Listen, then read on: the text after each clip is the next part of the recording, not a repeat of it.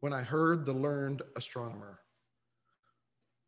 When I heard the learned astronomer, when the proofs, the figures were ranged in columns before me, when I was shown the charts and diagrams to add, divide, and measure them, when I, sitting, heard the astronomer where he lectured, with much applause in the lecture room.